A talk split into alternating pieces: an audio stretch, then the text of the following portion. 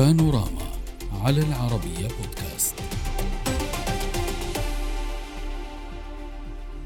في محاولة لتهدئة الأجواء بين البلدين أكد رئيس الوزراء الإسرائيلي بنيامين نتنياهو خلال كلمة ألقاها عبر الإنترنت في قمة الديمقراطية التي ينظمها الرئيس الأمريكي جو بايدن أن تحالف بلاده مع الولايات المتحدة لا يتزعزع.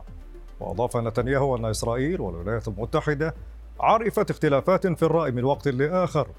لكنهما يحرصان على تأكيد أن التحالف بين البلدين راسخ لا يتزعزع وما من شيء قادر على تغيير ذلك. وكان الرئيس الأمريكي جو بايدن اعتبر أن الحكومة الإسرائيلية لا يمكنها مواصلة مسار التعديلات القضائيه المقترحة معبرا عن أمله في التخلي عن المشروع الذي أعلن نتنياهو قبل يومين تجميده. في وقت لاحق صرح بايدن بعد عودته إلى واشنطن بشأن نص القانون امل أن يتخلوا عنه. مضيفا آمل أن يتصرف رئيس الوزراء نتنياهو على نحو يحاول فيه التوصل إلى تسوية حقيقية. وردا على هذه التصريحات أكد نتنياهو أن إسرائيل دولة ذات سيادة تصدر قراراتها أو تصدر قراراتها عن إرادة شعبها ولا تستند إلى ضغوط من الخارج حتى عندما تأتي من أفضل أصدقائها. بينما قال وزير الأمن القومي الإسرائيلي إيتمار بن غفير وفقا لرويترز أن إسرائيل ليست نجمة في العلم الأمريكي وهو يعني بذلك أنها ليست ولاية امريكيه للحديث عن هذا التضارب في التصريحات خاصة بعد التصريحات التي تابعناها قبل قليل عبر عواجل العربية ينضم إلينا من أورلاندو عبر سكايب توم حرب رئيس التحالف الأمريكي الشرق أوسطي للديمقراطية ومن القدس عبر سكايب الدكتور مئير مصري أستاذ العلوم السياسية في الجامعة العبرية أهلا بكما فلنبدأ مع سيد توم حرب. هناك نقطة مهمة جدا. لم نشهد هذا النوع من التصريحات أن يقول وزير إسرائيلي بأن إسرائيل ليست نجمة في العلم الأمريكي في ظل هذا التوقيت. هل نتحدث هنا عن خلاف سياسي ما بين دولتين أم بين إدارتين؟ إدارة نتنياهو وإدارة الرئيس بايدن. آه، هو بالفعل أنا بتصور هو بين إدارتين. آه، ماذا تدير إدارة ماذا تريد إدارة الرئيس بايدن من إسرائيل؟ بغض النظر من في السلطة في إسرائيل بنيامين نتنياهو أم غيره لأن الهدف الأساسي من وراء هذا التعالي في الأصوات اليوم وردات الفعل هو أبعد مما هو القضاء التغيير في القضاء الإسرائيلي. إذا كان هنالك من إجراءات للقضاء الإسرائيلي هذا شأن إسرائيلي. فلماذا اليوم الإدارة الأمريكية تتدخل؟ ولماذا الليبرالية اليسارية الأمريكية تتدخل مع الليبرالية اليسارية في إسرائيل ربما لتحقيق آه، هدف معين؟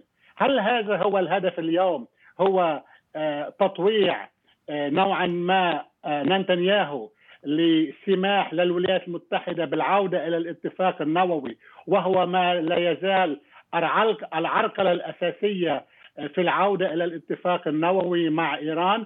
ربما هذا هو الهدف الأساسي واليوم إدارة الرئيس بايدن تستغل الوضع الداخلي الإسرائيلي لتغريدات آه، عالية الصوت وخاصة من من آه، ضمن الإدارة. إذا كان هنالك من مجموعات ثانية في الولايات المتحدة ربما هذا مفهوم. ولكن لماذا من إدارة بايدن؟ كما حصل نفس الشيء بال 2015 مع إدارة الرئيس أوباما في ذلك الفترة. ونعلم بأن الرئيس رئيس الوزراء نتنياهو أتى وألقى خطاب أمام الكونغرس الأمريكي ولم يذهب إلى آه، ملاقاه الرئيس أوباما في ذلك الفترة. دكتور ماير هل تتفق مع هذا الرأي الذي يقول بأن المسألة تتجاوز التعديلات القضائية وأن هناك أبعاد أخرى تتعلق بسلام مقبل باتفاق نووي مع إيران وبعض الاشتراطات التي تريدها الولايات المتحدة من إسرائيل ومن حكومة نتنياهو تحديدا.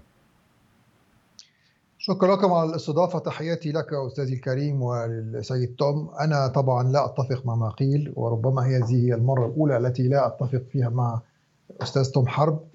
اولا دعونا نقول قبل أن ندخل في صلب الموضوع أنه صار الكثير من التهويل لأنه ماذا حدث؟ العلاقات بين أورشليم القدس وواشنطن هي علاقات راسخة ومتميزة وكل يوم هناك المزيد من المشاريع التي تتم بشراكة بين البلدين. هذا الأسبوع تم الإعلان عن إعفاء الاعفاء تأشيرة السفر بين إسرائيل والولايات المتحدة أي أنه للمرة الأولى في تاريخ البلدين الإسرائيلي يذهب إلى الولايات المتحدة بدون فيزا وكذلك الأمريكي إلى إسرائيل بدون تأشيرة سفر.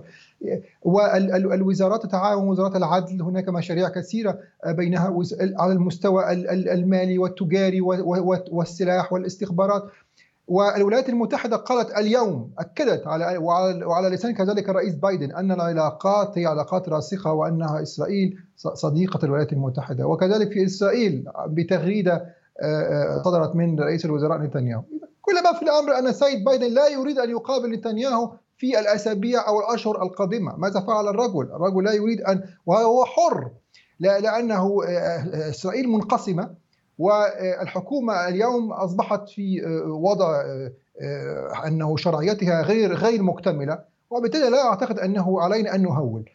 فيما يتعلق بصلب الموضوع وتعقيبا على ما قاله الأستاذ توم أنا لدي ملاحظتين، الملاحظة الأولى أنا لا أتفق حينما يقال بأن الشارع الإسرائيلي و هذا الحشد الشعبي الكبير الذي آه، عذرا على التعبير الحشد الشعبي طبعا في إسرائيل ليس في العراق. هذا الحشد الكبير في في إسرائيل آه، هو يمثل اليسار التقدمي أو الليبرالية اليسارية. هذا كلام غير صحيح. هذا كلام غير صحيح. اولا هذه ليست معارضة للسيد نتنياهو أو الحكومة التي لا أحد يشكك في شرعيتها ولكن هذه المظاهرات تقوم بها أحزاب يمين ليس فقط أحزاب يسار حزب إسرائيل بيتنا وهو يميني متشدد حزب أمل جديد وجميع أعضائه من المنشقين عن الليكود.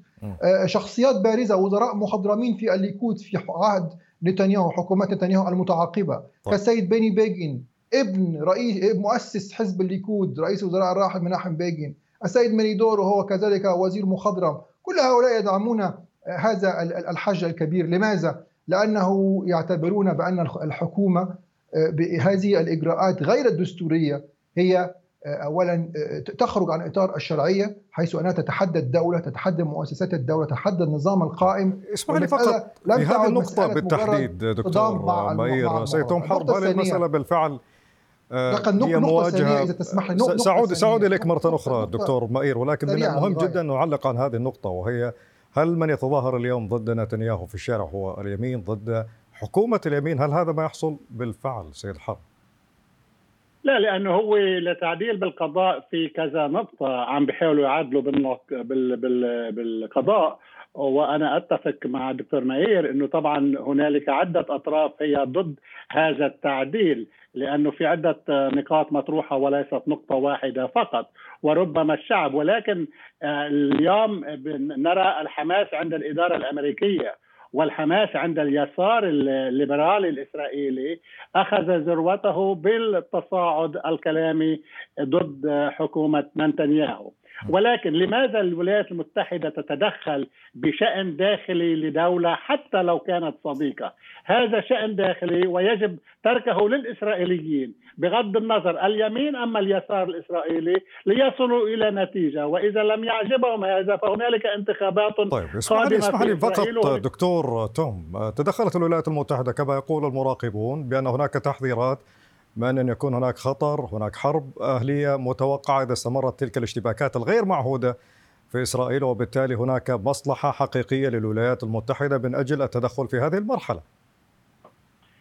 أنا لا أتفق به مع هذا الرأي لأنه في مشاكل عديدة بكل العالم والديمقراطيات دائما تذهب إلى تحديات. عندنا هون منذ سنتين كان هنالك تحديات ضمن الديمقراطية الأمريكية ورأينا بعمليات شغب وحرق مراكز وكان هذا بدون شك الليبرالي اليساري. يعني الشعبية على الأرض لا تعرف ما القيادة العليا إن كان بأنطيفا أما Black Lives Matter يحاولون كما أن تقول ما يحصل حاليا في إسرائيل هو أمر اعتيادي لا يجوز للولايات المتحدة التدخل فيه. طيب الولايات المتحدة تدخلت بشكل أو آخر دكتور مائير مصري آه، هل سيؤثر ذلك على العلاقة بين بين البلدين؟ وهذا شيء مستبعد بكل تأكيد ولكن هل سيستمر هذا الخصام ما بين آه، نتنياهو وبايدن وليس خصام هو خلاف خلاف هناك خلاف بين الرجلين. ولكن مرة أخرى آه، هذا هذا لا يؤثر على طبيعة العلاقة. الواقع يقول هذا السيد بايدن يقول هذا السيد نتنياهو يقول هذا وبالتالي أنا أعتقد أنه لا يجب أن نفعل من الحبة قبة. ثم أن ثم أن الولايات المتحدة لا تتدخل في الشأن الإسرائيلي من وجهة نظري هو باب التدخل الأمريكي أو باب هذا الاعتراض عما يحدث هو الشارع الإسرائيلي. يعني لو لم تكن هذه المظاهرات لما تتفوه الرئيس الأمريكي أو مسؤولين هذا في البيت الأبيض مبرر ثانيا ثانيا. للاستقرارات أو الأوضاع الأخيرة التي لكن حصلت في البلد. دائما الحديث بقية ولكن انتهى وقت بانوراما لهذه الليلة. نقطة أخيرة ممكن نقطه, نقطة حرب أخيرة. رئيس التحالف الأمريكي الشرق اوسطي للديمقراطيه والدكتور ماير مصري أستاذ العلوم السياسية في الجامعة العبرية. شكرا جزيلا لكم. إلى اللقاء.